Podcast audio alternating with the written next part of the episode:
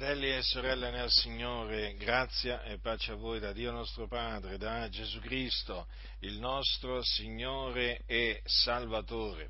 Quante volte abbiamo sentito dire: Gesù può tornare anche in questo momento. Sei tu pronto? Quante volte,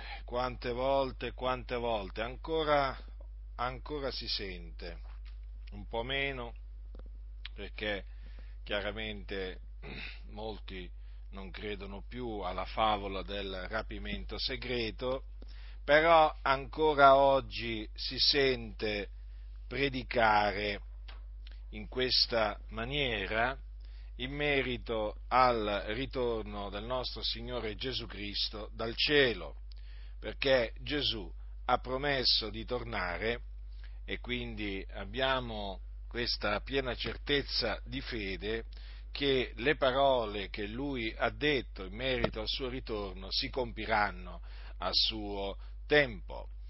Ora, perché costoro predicano che Gesù può tornare in qualsiasi momento e quindi anche adesso? Perché professano la dottrina denominata rapimento segreto, così è stata soprannominata, e adesso vi spiegherò per sommi capi in che cosa consiste questa dottrina. Sostanzialmente coloro che insegnano questa dottrina dicono che la venuta di Gesù sarà suddivisa in due fasi. La prima fase, che può avvenire in qualsiasi momento, consisterà nell'apparizione di Gesù per i suoi. Quindi Gesù sarà visto solamente dai suoi e i suoi saranno presi. Quindi quando Gesù apparirà questa prima volta, uso questa espressione, avverrà la resurrezione dei morti in Cristo e il mutamento di coloro che saranno trovati viventi. Tutto ciò, naturalmente, considerate che avverrà quando Gesù apparirà in maniera invisibile al mondo, perché questa prima fase o questa prima apparizione sarà invisibile al mondo.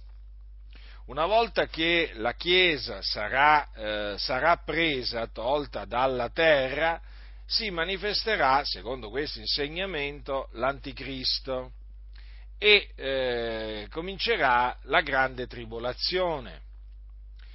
La grande tribolazione che durerà alcuni anni, dopodiché avverrà la seconda fase della venuta di Gesù, sostanzialmente la seconda apparizione. Questa apparizione sarà visibile a tutto il mondo e avverrà con i suoi, cioè Gesù con i suoi scenderà dal cielo e poserà i suoi piedi sul Monte degli Ulivi e con i suoi santi, con i suoi eletti, comincerà a regnare e quindi darà inizio al millennio. Ora, questa è la ragione per cui questa dottrina è stata denominata del rapimento segreto, perché in un certo senso Gesù, secondo questo insegnamento, verrà segretamente perché non apparirà al mondo, apparirà solamente ai suoi eletti. Quindi, da tenere ben presente questo discorso, che la prima apparizione di Gesù, per questa dottrina, sarà invisibile al mondo, mentre la seconda sarà visibile, avverrà dopo alcuni anni, cioè dopo la grande tribolazione. Quindi questo cosa significa? Che la Chiesa, secondo questo insegnamento, non passerà alla grande tribolazione, non subirà la persecuzione dell'Anticristo. cioè l'uomo del peccato, il figlio della perdizione. Ora, come vi ho detto altre volte, quando il Signore mi ha salvato, io per un certo tempo ho professato il rapimento segreto, questa dottrina. Ci credevo, ma ci credevo non perché avessi studiato, avessi fatto particolari studi e ero rimasto convinto, no, ci credevo perché la sentivo ripetere agli altri e quindi ho detto sarà vera.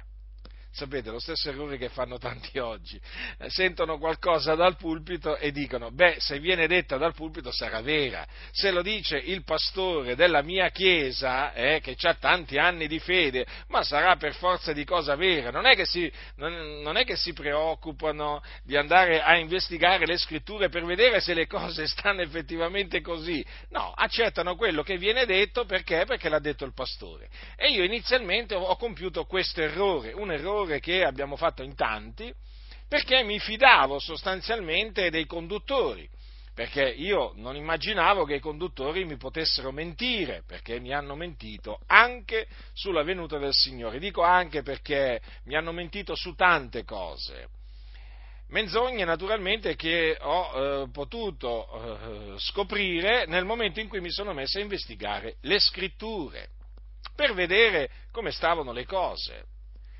E difatti, ad un certo punto, quando mi sono messo a investigare le scritture, in merito al ritorno del Signore, del quale avevo così tanto sentito parlare e che io stesso avevo annunziato anche quando evangelizzavo, io ricordo che oltre al consueto Gesù ti ama, anche questo naturalmente lo ripetevo perché l'avevo sentito dire tante volte, oltre al consueto Gesù ti ama, però avvertivo dall'inferno i peccatori, gli dicevo Gesù ti ama, però nello stesso tempo gli dicevo guarda che se non credi in Gesù te ne andrai all'inferno. Vi stavo dicendo appunto che sì, io mi sono messo a investigare le scritture sul ritorno del Signore, perché comunque era un argomento che mi appassionava e su cui volevo avere le idee chiare, e cominciai a investigare le scritture perché avevo preso dei libri che concernevano appunto la fine dei tempi, libri nei quali si parlava della venuta del Signore. E leggendo questi libri, naturalmente, io feci una cosa molto semplice, volli cominciare a investigare le scritture per vedere se quello che questi libri dicevano in merito a queste due fasi del ritorno di Gesù fosse vero. Ecco, ho fatto quello che non avevo fatto prima, ma quando cominciai a confrontare quello che veniva detto in questi libri con quello che diceva la scrittura, entrai in confusione. In che senso? Cioè, cominciai a vedere che le cose non combaciavano, cioè non era come dicevano costoro nei libri e quindi anche dai pulpiti, ma era in un'altra maniera, cioè io nella scrittura, nella Bibbia, non trovavo il rapimento segreto, cioè non trovavo queste due fasi del ritorno del Signore, e mi impegnavo perché io le scritture le investigavo seriamente, ma più le investigavo e più mi convincevo che queste due fasi del ritorno del Signore non esistono, nel senso che il ritorno del Signore non è composto da due fasi suddivise da diversi anni, non è vero che la Chiesa scamperà la grande tribolazione, non è vero che ci sarà la prima apparizione invisibile al mondo e la seconda visibile al mondo. Io, leggendo le Sacre Scritture, non trovavo queste due fasi, io trovavo la venuta del Signore Gesù, ma non trovavo queste due fasi, separate da alcuni anni. Vi ho detto che entrai in confusione perché leggendo questi libri praticamente mi veniva un mal di testa terribile. Mi veniva un mal di testa terribile e poi scompariva da me la pace che invece provavo in abbondanza quando investigavo le scritture. Ebbene, quella pace che io sentivo, quella gioia anche che io sentivo mentre investigavo le scritture, spariva quando mi mettevo a leggere questi libri, in particolare il libro di René Pache, molto conosciuto, sulla venuta del Signore, ma ce n'erano anche altri. E questa cosa mi cominciò veramente a turbare molto e anche a preoccupare, perché dicevo: ma com'è possibile che questi parlano della venuta del Signore in questi termini e io non trovo riscontro negli scritti sacri in merito a quello che loro dicono, che poi è un argomento così importante, il ritorno del Signore Gesù? E allora presi la decisione proprio di prendere quei libri e di metterli da parte e di leggere solo ed esclusivamente le Sacre Scritture e di credere solo ed esclusivamente a quello che era scritto in merito alla venuta del nostro Signore Gesù Cristo. E quindi rigettai questa dottrina che suddivideva la venuta del Signore in due fasi, e in me calò una pace permanente, perché veramente, fratelli nel Signore, quando si dà retta alla menzogna si è senza pace, si è turbati, si è conturbati. È come quando si ascolta qualcuno che dice una menzogna, è la stessa cosa.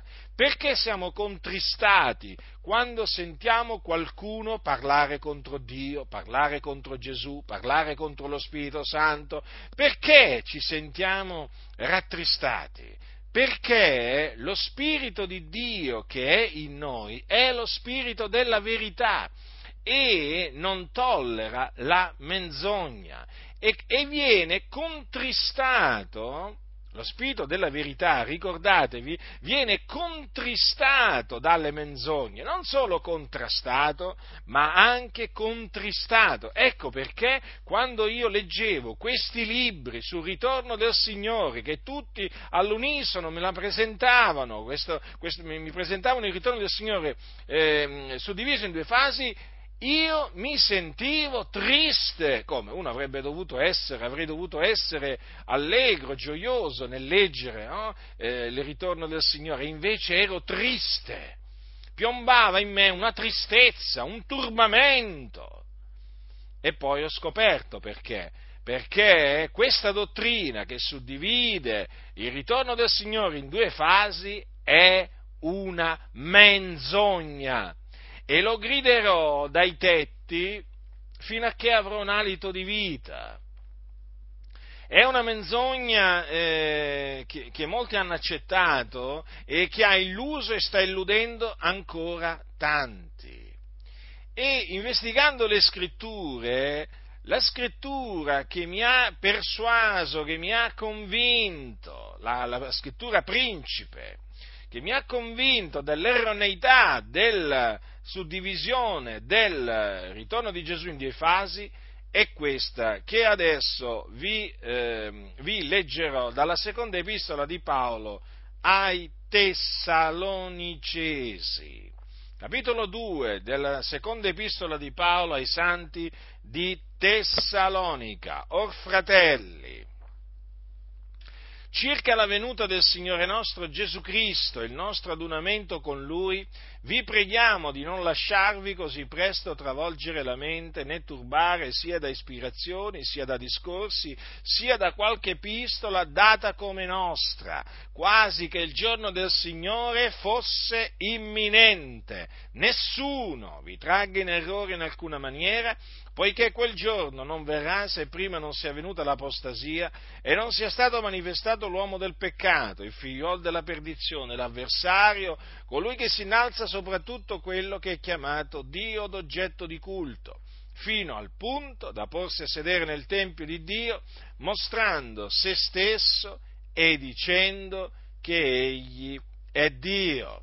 Non vi ricordate che quando ero ancora presso di voi vi dicevo queste cose? E ora voi sapete quello che lo ritiene, onde egli sia manifestato a suo tempo, poiché Il mistero dell'impietà è già all'opera, soltanto per chi ora lo ritiene, lo riterrà finché sia tolto di mezzo, e allora sarà manifestato l'empio che il Signore Gesù distruggerà col soffio della sua bocca e annienterà con l'apparizione della sua venuta. La venuta di quell'empio avrà luogo per l'azione efficace di Satana, con ogni sorta di opere potenti, di segni e di prodigi bugiardi, e con ogni sorta di inganno di iniquità, a danno di quelli che periscono perché non hanno ricevuto l'amore della verità per essere salvati, e perciò il Dio manda loro efficacia d'errore, onde credano alla menzogna, affinché tutti quelli che non hanno creduto alla verità ma si sono compiaciuti nell'iniquità siano giudicati.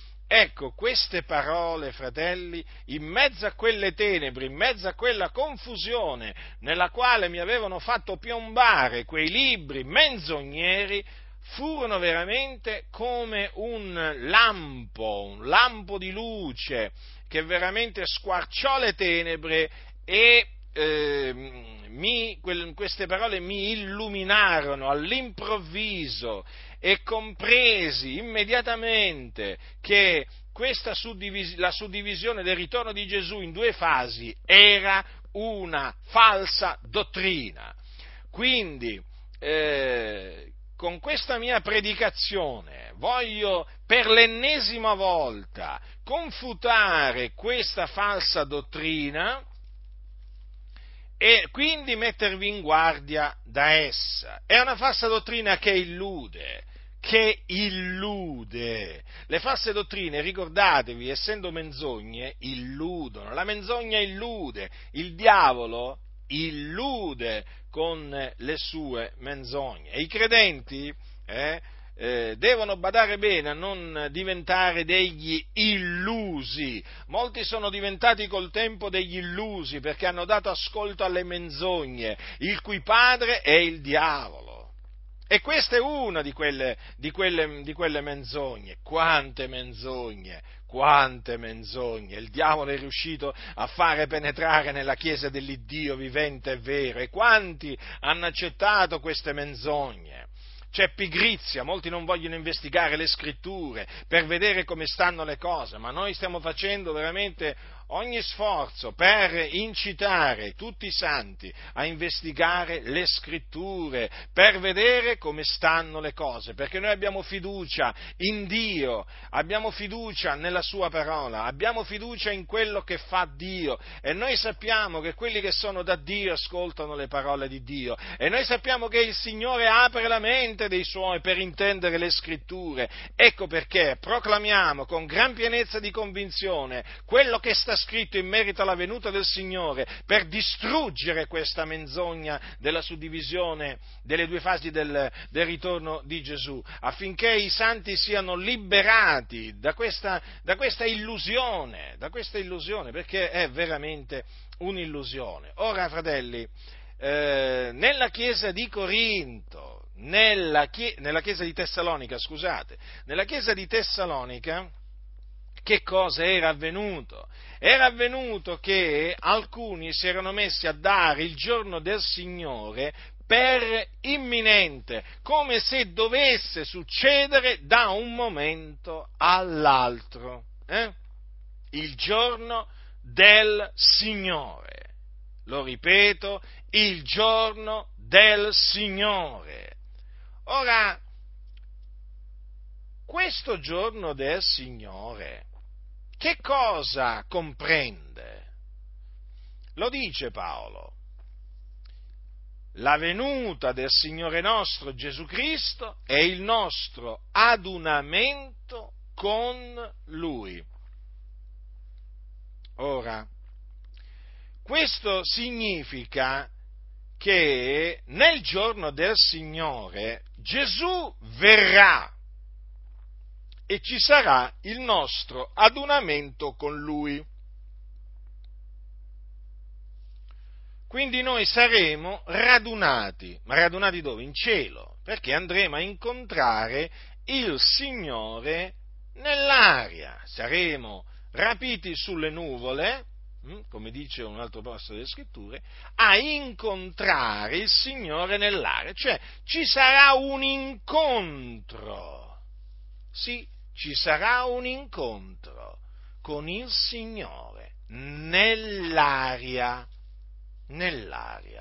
Ecco perché si parla del nostro adunamento con Lui, perché siccome che andranno a incontrare il Signore nell'aria tutti quelli che sono del Signore, i Suoi eletti, e siccome che i Suoi eletti sono dall'un capo all'altro dei cieli, è evidente che ci sarà un radunamento nell'aria. Sì, proprio così, anche perché naturalmente ci saranno i morti in Cristo che risusciteranno nel giorno del Signore.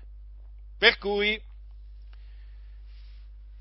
allora, voglio farvi riflettere su queste parole: la venuta del Signore nostro Gesù Cristo e il nostro adunamento con Lui. Allora, noi parliamo, la Scrittura parla della venuta del Signore Gesù,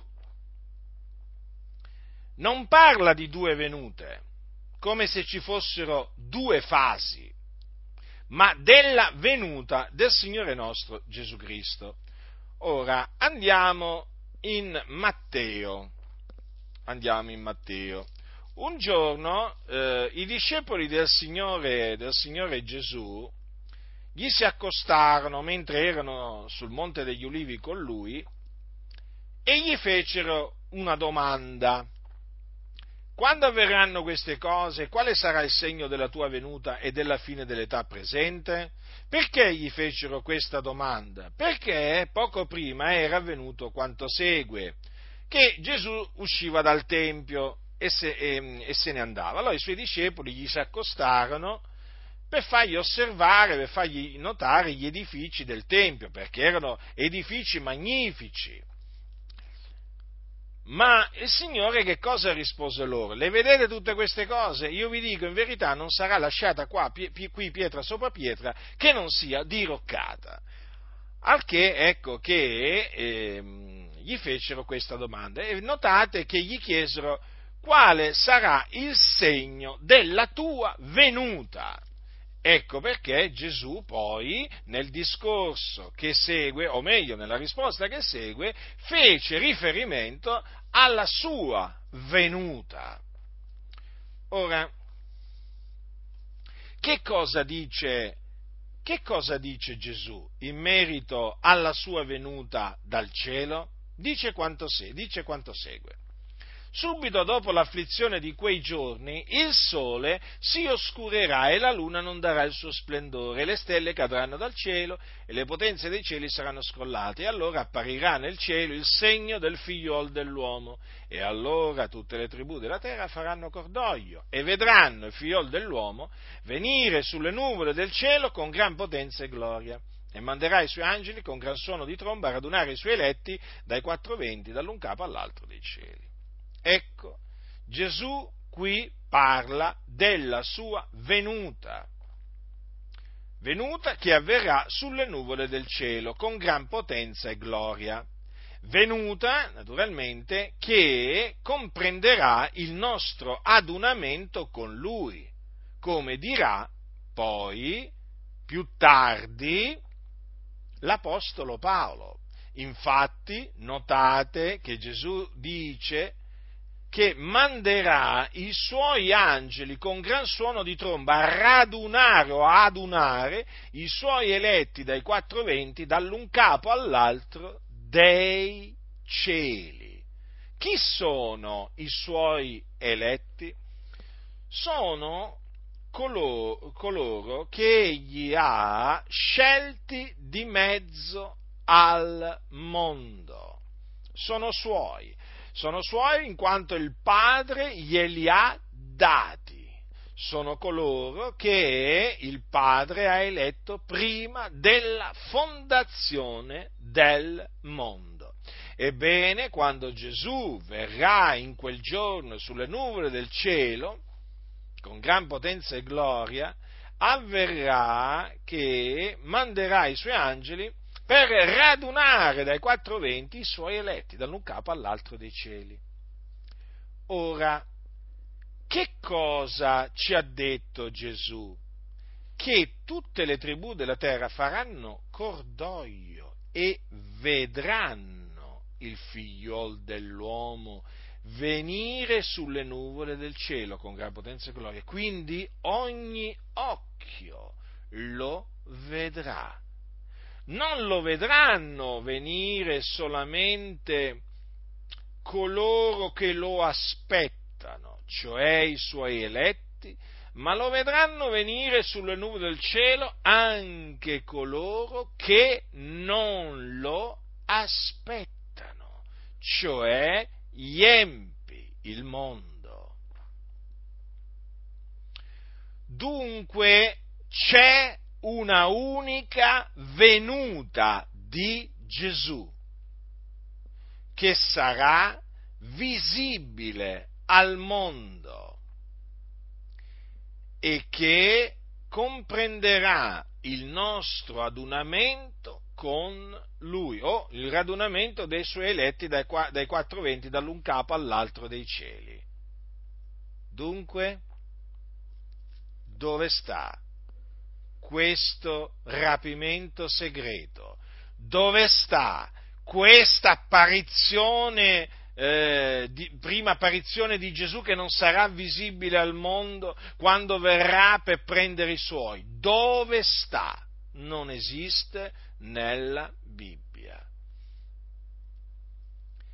Ora, la venuta del Signore nostro Gesù Cristo e il nostro adunamento con Lui, che è il giorno del Signore, deve essere preceduta da due eventi fondamentali, il che significa che fino a che non avvengono questi due eventi, Gesù non può tornare. Quali sono questi due eventi? Paolo li enuncia nella sua seconda epistola ai Tessalonicesi, proseguendo: nessuno vi tragga in errore. Dopo aver detto, no, quasi che il giorno del Signore fosse imminente, dice: nessuno vi tragga in errore in alcuna maniera, poiché quel giorno non verrà se prima non sia venuta l'apostasia e non sia stato manifestato l'uomo del peccato, il figlio della perdizione. Quindi, fratelli, quell'evento visibile a tutto il mondo, quell'evento che noi chiamiamo la venuta del Signore nostro Gesù Cristo e il nostro adunamento con Lui, avverrà dopo che è venuta l'apostasia e dopo che è stato manifestato l'uomo del peccato e il figlio della perdizione, cioè l'anticristo. A noi risulta evidente, la cosa è chiara come la luce del sole. Siamo veramente davanti ad una giornata soleggiata, eh? Il sole splende nella sua forza. Vediamo ogni cosa chiaramente per la grazia di Dio. Non siamo nelle tenebre, non c'è foschia, non c'è nebbia, eh? Vediamo le cose chiaramente. Quelli che non vedono le cose chiaramente, la cui mente è offuscata, che brancolano veramente in mezzo a una nebbia fitta, sono quelli che credono in queste due cosiddette fasi del ritorno del Signore Gesù. Quindi la Chiesa passerà la grande tribolazione, e come se la passerà? L'anticristo si scatenerà contro la Chiesa di Dio, sì. Dopo che sarà manifestato, quando l'anticristo sarà manifestato, si scatenerà una persecuzione mortale contro la Chiesa di Dio. Infatti è scritto che, in merito alla bestia che sale dal mare, nel capitolo 13 dell'Apocalisse, le fu dato di far guerra ai santi e di vincerli, e le fu data potestà sopra ogni tribù e popolo e lingua e nazione, e tutti gli abitanti della terra, i cui nomi non sono scritti fin dalla fondazione del mondo nel libro della vita dell'agnello che è stato immolato, l'adoreranno. Notate, fratelli, le sarà dato di fare guerra ai santi e di vincerli, quindi i santi saranno sulla terra in attesa del ritorno del Signore, aspettando la venuta di Gesù. e in quel frangente saranno perseguitati a morte, molti saranno messi a morte, non tutti, perché quando Gesù apparirà dal cielo ci saranno coloro che saranno trovati viventi, ma molti perderanno la loro vita sotto i durissimi colpi dell'anticristo. E notate che la bestia che sale dal mare sarà adorata, ma da chi sarà adorata? Non dai santi, ma da coloro i cui nomi non sono scritti fin dalla fondazione del mondo nel libro della vita dell'agnello che è stato immolato. Notate, fratelli, questo contrasto, notate.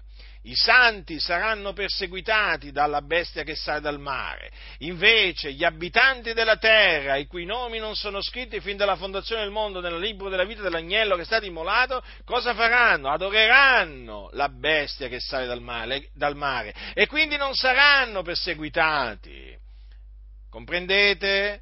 Quindi quelli cui nomi sono scritti fin dalla fondazione del mondo nel libro della vita dell'agnello sono i santi dell'Altissimo, sono gli eletti che non adoreranno la bestia che sale dal mare, perché la bestia che sale dal mare sarà adorata dai figlioli della perdizione, dai vasi d'ira preparati per la perdizione, dagli empi, dagli increduli, dai malvagi, dai peccatori, sì, da loro sarà adorata. E naturalmente è chiaro che siccome che adoreranno la bestia che sale al mare, la bestia che sale al mare non li toccherà, non è che gli farà guerra a costoro, Dunque tenetele bene a mente queste cose, fratelli del Signore, ma verrà il giorno che poi, naturalmente, Gesù apparirà dal cielo e, come ha detto Paolo ai santi di Tessalonica,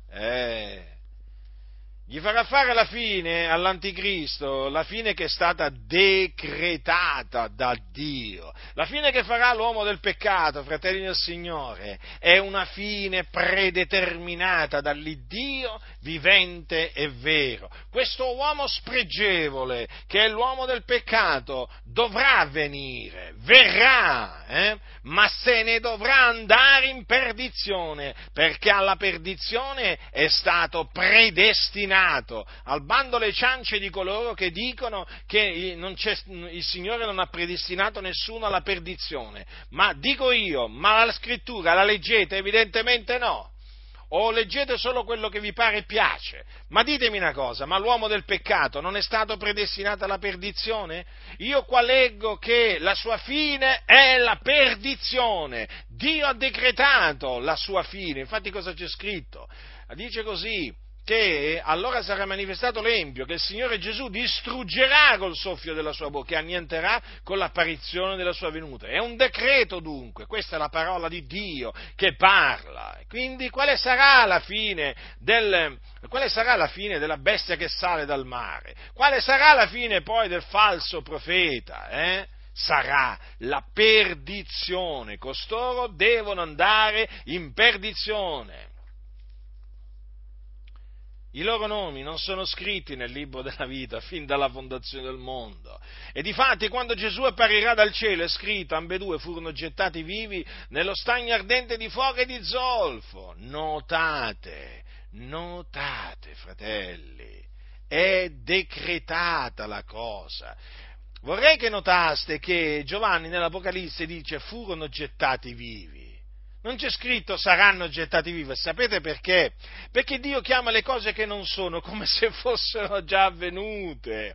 Il Dio parla degli eventi che Lui ha predetto e predeterminato come se fossero già avvenuti. Ecco perché c'è scritto: ambedue furono gettati vivi nello stagno ardente di fuoco e di zolfo. Perché quello che il Signore fece vedere in visione a Giovanni, si adempirà alla lettera, così come è scritto. È un decreto che l'Iddio Altissimo eseguirà con la sua grande potenza. Capite? Così avverrà, non potrà avvenire in un'altra maniera. E quindi ha decretato la perdizione per l'anticristo e il falso profeta. E dunque Prima l'apostasia deve venire, quindi l'abbandono della fede da parte di molti credenti, anche questo è decretato, l'apostasia. Molti apostateranno dalla fede e non si può apostatare dalla fede se non si è stati nella fede o se non si è nella fede. Non si può abbandonare una casa se non si è in quella casa, non si può abbandonare una strada e voltare a destra se non si è in quella strada. E quindi l'apostasia riguarda persone che avevano veramente creduto. Quando Paolo parla di quei alcuni che apostateranno dalla fede, cosa dice? Ma lo Spirito dice espressamente che nei tempi a venire alcuni apostateranno dalla fede, dando retta a spiriti seduttori e a dottrine di demoni, per via della ipocrisia di uomini che proferiranno menzogna, segnati di un marchio nella loro propria coscienza, i quali vieteranno il matrimonio e ordineranno l'astensione da cibi che Dio ha creati, affinché quelli che credono e hanno ben conosciuto la verità ne usino con rendimento di grazie. Notate, qui è lo Spirito che parla, e lo Spirito dice quello che ha udito, e quello che ha udito è la parola di Dio, e la parola di Dio si adempie, perché non esce invano dalla bocca di Dio, perché poi Dio vigila sulla sua parola per mandarla ad effetto. Quello che lo Spirito dice l'ha detto Dio, fratelli nel Signore, l'ha preannunziato Dio e quindi si compirà. Il Dio farà sì che si compia. E quindi è stabilito, come è stabilito che alcuni apostatino dalla fede, dando retta a spiriti seduttori e a dottrine di demoni, così è stabilito che ci sia poi, prima della venuta del Signore, l'apostasia, e lì naturalmente saranno in molti ad apostatare dalla fede. E quindi prepariamoci, tutta la Chiesa si deve preparare ad affrontare tempi terribili, tempi duri, altro che i tempi di oggi. E dunque, vedete, fratelli nel Signore, come la Chiesa passerà la grande tribolazione, e come se la passerà la grande tribolazione, al bando le ciance di costoro che ingannano le anime. Dunque, quale due fasi? Quale rapimento segreto? Quale apparizione di Gesù non visibile al mondo? Ma dove sono queste cose qua? Queste cose sono solo nella mente di persone corrotte che non si vogliono attenere a quello che sta scritto, ma vanno oltre quello che sta scritto. E quando si va oltre quello che sta scritto, si va contro quello che sta scritto. Quindi rigettate il rapimento segreto. Questa venuta del Signore è suddivisa in due fasi. Credete a quello che sta scritto nella Bibbia, non in questi libri fatti solamente per ingannare e per far fare soldi a quelli che li scrivono. Eh già, perché c'è il grande commercio attorno a questi libri sulla venuta del Signore, sugli eventi finali. Tutto in vendita. Prendi 3, paga 2, Così? Bah, generalmente così, comunque sia. Qualche volta qualche sconto te lo fanno, dai, sulle grandi quantità di merce che compri, sì, te lo fanno gli sconti. Ogni tanto poi, quando c'è crisi di vendita dei libri, ti dicono prendi 3 e paga 2. Sai cosa ti dico io invece? Lascia tutto là, non prendere niente di questi libri veramente menzogneri. Attenetevi, fratelli, solamente a quello che sta scritto, e come potete vedere, in base a quello che ha detto Gesù, in base a quello che hanno detto gli apostoli, la venuta del Signore Gesù non sarà suddivisa in due fasi, separate queste due fasi da alcuni anni, cioè gli anni della grande tribolazione. Ma sapete, fratelli nel Signore, quante volte vi ho detto che praticamente a quest'ora hanno coniato la famosa frase "ci vediamo domenica prossima al culto", perché comunque sia le riunioni della settimana non contano niente, figurati, studio biblico, preghiera non contano niente, ci vediamo proprio direttamente domenica prossima, capito? Domenica prossima ci vediamo al culto, se il Signore non torna prima, eh? E già, perché Gesù può tornare anche questa notte, capite? Poi però mi dovrebbero spiegare come mai Gesù può tornare anche questa notte e questi fanno costruire cattedrali che non finiscono più, cattedrali che veramente per costruirle ci vogliono veramente milioni di euro. Come mai, se Gesù può tornare anche questa notte, fanno fare tutti questi mutui a queste chiese, eh? E vanno a prendere per garanti le vedove, vanno a prendere per garanti i poveri. Avete capito cosa fanno questi scellerati? Ma andatevene via da queste chiese, che sono spelonche di ladroni, spelonche di speculatori, di impostori, di ladri, di bugiardi, gente che se ne approfitta delle anime semplici, gente a cui non interessa niente del ritorno di Gesù. Ma fratelli, ma a questi cosa gli interessa il ritorno di Gesù? A questi interessano solo i soldi. Sì, gli interessano i soldi a questi, non le anime, i soldi. Poi sì, vi dicono Gesù può tornare anche questa notte, ma loro non stanno aspettando Gesù. Loro stanno aspettando che qualcuno cada nelle loro grinfie, e gli dia un sacco di soldi. Ecco che cosa stanno aspettando, perché non sono mai sazi, hanno un ventre che non è mai sazio, loro aspettano sempre di riempirsi quel ventre insaziabile di soldi. Il loro Dio è il loro ventre. Quello servono, non il Signore Gesù. Se servissero il Signore Gesù Cristo, veramente non si comporterebbero come i pagani che non conoscono il Dio, anzi peggio dei pagani che non conoscono il Dio, perché bisogna dire che ci sono predicatori, pastori e così via che si comportano peggio dei pagani, sì. Avete presente quelli che adorano i serpenti, l'ane, le giungle, i cani, le mucche? Ecco, ci sono pastori evangelici che, quanto a morale, potrebbero prendere delle lezioni da molta di questa gente, perché sono peggio dei pagani che non conoscono il Dio, E questi si presentano la domenica sul pulpito, con un bel vestito, sempre con una nuova cravatta. Ma chi glieli dà tutti sti soldi per comprarsi tutti sti vestiti qua, luccicanti oltremodo, Ma che guardaroba c'hanno questi, Ma devono avere un guardaroba che non finisce più questi, E cercano sempre soldi, Per fare che cosa? Per costruirsi le loro ville, per comprarsi le loro macchine lussuose, per fare la bella vita con la moglie e i figli, la bella vita, sì, la vita principesca. E questi sarebbero i servi del Signore? Ma questi sono servi del loro ventre.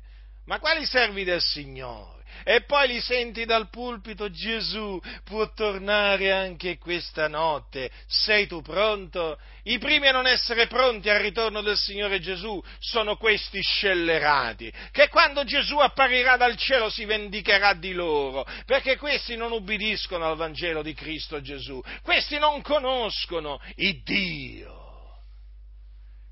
In quel giorno la vendetta del Signore si abbatterà sopra questi servitori del loro ventre che infestano le chiese, che sfruttano le chiese, che ingannano le chiese. Ma io vi dico, fratelli, uscitevi e separatevi da tutte queste organizzazioni, uscite e separatevi, radunatevi nelle case, torno a dirvelo con ogni franchezza, lasciate perdere queste organizzazioni, sono organizzazioni in mano a impostori, a sfruttatori, a ladroni, bugiardi, a gente a cui del Signore non interessa assolutamente niente. Sono nemici della croce di Cristo Gesù. Non lo vedete come parlano, non lo vedete come agiscono, non lo vedete come ragionano, sono nemici della croce di Cristo Gesù. Il loro Dio è il ventre, la loro fine è la perdizione, la loro gloria è in quello che torna, la loro vergogna. Ecco che cosa sono, gente che ha l'anima alle cose della terra, non alle cose di lassù. Se avessero l'animo alle cose di lassù, bramerebbero il ritorno del Signore, santificandosi nel timore di Dio. Ma questi di santificazione non ne vogliono sentire parlare. Quale santificazione? Ma questi ti ridono in faccia se ti sentono parlare di santificazione, e poi ti dicono: sei tu pronto? Ipocriti, razza di vipere, che non siete altro, ma la vendetta di Dio già si sta facendo sentire in questo momento, il Signore sta colpendo molti di questi impostori, perché veramente il Signore è un giusto giudice, non la faranno franca, né qui e nemmeno nell'aldilà. Quando moriranno, il funerale che gli farà l'amico: oggi è morto un uomo di Dio. No, oggi è morto un falso ministro del Vangelo. Oggi è morto uno che serviva Mammona, oggi è morto un bugiardo, un ladro. Ecco che cosa è morto oggi, quale uomo di Dio. Potrete ingannare qualcuno, ma non ingannerete certamente tutti. È finita la festa per voi impostori, ladroni, seduttori di menti. E grazie al Signore che sta aprendo la mente a tante anime, e gli sta facendo capire che anche la suddivisione qua del ritorno di Gesù in due fasi è una menzogna, come gli sta facendo capire che tante altre dottrine che costoro insegnano sono delle menzogne. Dunque, come vi dicevo, queste sono le parole di Paolo ai Tessalonicesi che veramente piombarono nella mia vita come un bagliore, come un lampo, veramente, e le tenebre, fratelli, si diradarono all'improvviso. Allora compresi e dissi: ma Signore, ma come ho fatto a credere io al rapimento segreto? È un po' come quando si convertono i cattolici romani a Cristo, che dicono: Signore, ma come ho fatto a credere all'Ave Maria, al Purgatorio, al primato del Papa, alla confessione al prete, no? Tutte queste cose, no? Tutte menzogne, eccetera, come ho fatto? Il diavolo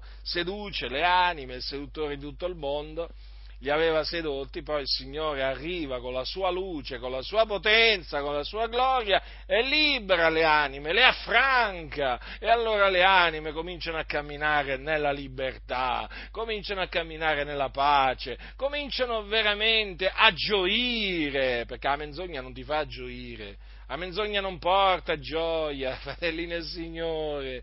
No, la menzogna non porta gioia, la menzogna porta morte. E questo vi stavo dicendo, che oramai sempre di meno, diciamo, stanno predicando il rapimento segreto, anche perché adesso sanno che ci sono tanti fratelli che non ci credono più e che sono pronti ad ammonirli anche mentre il culto, diciamo, è in corso. Sono pronti, fratelli, a alzarsi, a ammonirli, a chiudergli la bocca, a tappargli la bocca a questi qua che parlano delle due fasi del ritorno di Gesù. Ecco perché c'è paura, gli impostori hanno paura, sì, una buona notizia, buonissima notizia, che ci fa rallegrare. Lo vedete quando sono dietro i pulpiti, come si guardano, alcuni hanno pure le guardie del corpo, come si guardano a destra, a sinistra, sopra, sotto, sì, perché ci potrebbe essere qualcuno che da un momento all'altro li ammonisce davanti a tutti, turandogli la bocca a questi bugiardi, Noi siamo grati al Signore, dunque, perché ci ha dato intelligenza, ci ha dato sapienza e ci ha fatto rigettare anche il rapimento segreto. Quindi vi esorto, fratelli nel Signore, a rigettare il rapimento segreto. Peraltro, per tornare a Matteo 24, Gesù, nel mettere in guardia i suoi discepoli, a un certo punto gli disse: allora, se qualcuno vi dice il Cristo, eccolo qui, eccolo là, non lo credete, perché sorgeranno falsi cristi e falsi profeti, e faranno gran segni e prodigi da sedurre, se fosse possibile, anche gli eletti. Ecco, ve l'ho predetto. Se dunque vi dicono: eccolo, e nel deserto non andate, eccolo, e nelle stanze interne, non lo credete, perché come il lampo esce da levante, si vede fino a ponente, così sarà la venuta del Figliol dell'uomo. Notate, così sarà. E allora che diremo noi? Amen. così sia. Così sarà, fratelli, la venuta del Figliolo dell'uomo, la venuta di Gesù Cristo, è il nostro adunamento con Lui. Dice, come il lampo esce da levante e si vede fino a ponente. Dunque, quando quel giorno ci sarà questo radunamento in cielo, che cosa avverrà? Avverrà quello che Paolo dice ai Tessalonicesi, per parola del Signore, che noi viventi, quali saremo rimasti fino alla venuta del Signore, non precederemo quelli che si sono addormentati, perché il Signore stesso con potente grido, con voce d'arcangelo e con la tromba di Dio scenderà dal cielo e i morti in Cristo risusciteranno i primi, poi noi viventi che saremo rimasti verremo insieme con loro rapiti sulle nuvole a incontrare il Signore nell'aria, e così saremo sempre col Signore. Ecco che cosa avverrà in quel glorioso giorno, fratelli. Così avverrà. E dunque in quel giorno, come dice Paolo ai santi di Filippi, il Signore Gesù trasformerà il corpo della nostra umiliazione rendendolo conforme al corpo della sua gloria, in virtù della potenza per la quale egli può anche sottoporsi ogni cosa. Ecco dunque che i morti in Cristo risusciteranno e poi i viventi appunto verranno trasformati e tutti insieme verranno rapiti sulle nuvole a incontrarsi nell'aria. Quindi noi crediamo nel rapimento sulle nuvole degli eletti, ci crediamo, ma naturalmente crediamo che questo rapimento avverrà nel giorno del Signore, avverrà in maniera visibile a tutto il mondo, e praticamente avverrà dopo che sarà venuta l'apostasia e sarà manifestato l'uomo del peccato, cioè l'anticristo. Quindi attenzione a quelli che dicono: ma voi non credete nel rapimento? No, noi ci crediamo nel rapimento. Badate bene a quello che dite, no? Perché alcuni parlano a vanvera, parlano solo perché hanno la lingua. Badate bene a quello che dite. Noi crediamo nel rapimento sulle nuvole, che avverrà nel giorno del Signore. E del rapimento di chi? Dei morti in Cristo che risusciteranno, e poi dei viventi che saranno rimasti. Quindi ci crediamo. È come se ci crediamo al rapimento o alla presa, no? Alla presa di quelli che sono del Signore, che verranno presi e portati proprio sulle nuvole a incontrare il Signore nell'aria. Noi ci crediamo fermamente, lo predichiamo, lo insegniamo e lo difendiamo il ritorno del Signore. Lo difendiamo, è come se lo difendiamo, perché è parte del consiglio di Dio che gli apostoli insegnavano. E dunque, vedete, fratelli, Gesù scenderà dal cielo, come fu visto andare in cielo.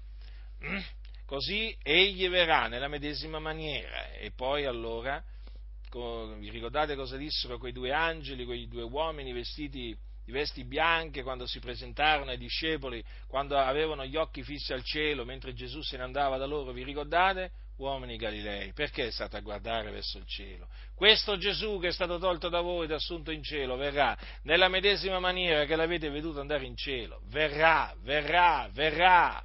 Questi due uomini parlarono della sua venuta, che avverrà nella medesima maniera che fu visto andare in cielo, quindi in maniera visibile. Ma mentre in quel giorno fu visto solo dai discepoli salire in cielo, quando Gesù ritornerà ogni occhio lo vedrà, anche quelli che lo trafissero. Sì, proprio così.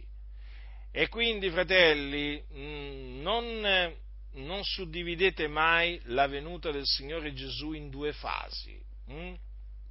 Tenetela compatta.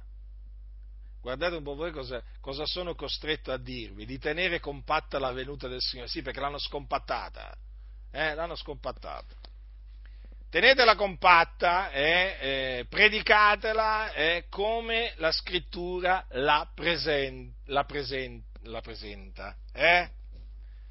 Talvolta dico, ma guarda un po', sono riusciti a ingannare per un po' di tempo, sono riusciti a ingannarmi, ma perché? Perché io mi fidavo di quello che leggevo nei libri, mi fidavo, nel senso che dicevo, ma questi ne sanno più di me sicuramente, l'hanno studiata la Bibbia, ma voi che mi vengono a ingannare, non possono essere degli ignoranti che mi vengono a ingannare, e ci sono cascato, fratelli nel Signore, non pensate che i pastori non vi possono ingannare, anzi, dovete proprio pensare che vi vogliono ingannare. Naturalmente non tutti, però sappiate, per esperienza vi posso dire che c'è una grandissima parte di pastori che vi inganna, non vi dice tutta la verità, molti vi nascondono le cose, molti contorcono le scritture, quindi fidatevi di quello che sta scritto, fidatevi di quello che sta scritto. E se una cosa è scritta, accettatela, se non è scritto, rigettatela. Quindi che dovete fare con questo rapimento segreto? Lo dovete rigettare, Perché? Perché non è scritto. Molto semplice, vero il discorso? Sì, è veramente semplice, Lo capiscono quelli che sono da Dio, naturalmente, perché quelli che non sono da Dio, quando mi sentono parlare, è come se sentissero parlare in un'altra lingua, no? In una lingua straniera, in non comprensibile. Però quelli che sono da Dio mi capiscono, è come se mi capiscono. Ne ho avuto tantissime di quelle prove che mi capiscono pure subito. Mi capiscono anche dei nemici, sapete? Mi capiscono anche dei nemici, solo che ci sono nemici che mi capiscono, però non vogliono accettare quello che sta scritto. Quello è un altro discorso. Ma speriamo nel Signore, speriamo contro ogni speranza, veramente contro speranza, che ci siano altri nemici che veramente a cui il Signore dà di ravvedersi, perché devo dire finora il Signore ha dato a tanti miei nemici, ha dato il ravvedimento e praticamente li ha fatti diventare miei amici, e io sono grato a Dio per questo, perché io che non posso fare un capello bianco nero, io che veramente senza il Signore non posso fare nulla, devo veramente riconoscere che il Signore fa cose veramente che sono impossibili agli uomini, veramente. Le cose impossibili agli uomini sono possibili a Dio. E chi può convertire un tuo nemico in un tuo amico? Fatemi capire, uno che ti disprezza in uno che ti ammira. Fatemi capire, chi può fare questo se non il Signore della gloria? Quindi a Dio sia la gloria sempre, sempre in Cristo Gesù. Quindi, fratelli nel Signore, rigettate il rapimento segreto, non sta scritto, come non sta scritto il purgatorio, l'Ave Maria, la confessione al prete, la supremazia del cosiddetto vescovo di Roma, e potrei proseguire, l'estrema unzione, il battesimo dei bambini, ma sono così tante le menzogne che insegna la Chiesa Cattolica Romana che veramente uno se le dovrebbe veramente scrivere tutte, ma sono veramente tante, comunque. Appunto, come tutte queste dottrine d'uomini che voltano le spalle alla verità non sono scritte nella Bibbia, così anche il rapimento segreto, che tanti danni ha fatto e tanto si è diffuso nella Chiesa, non sta scritto, e quindi rigettate il rapimento segreto. La grazia del Signore nostro Gesù Cristo sia con tutti coloro che lo amano con purità incorrotta.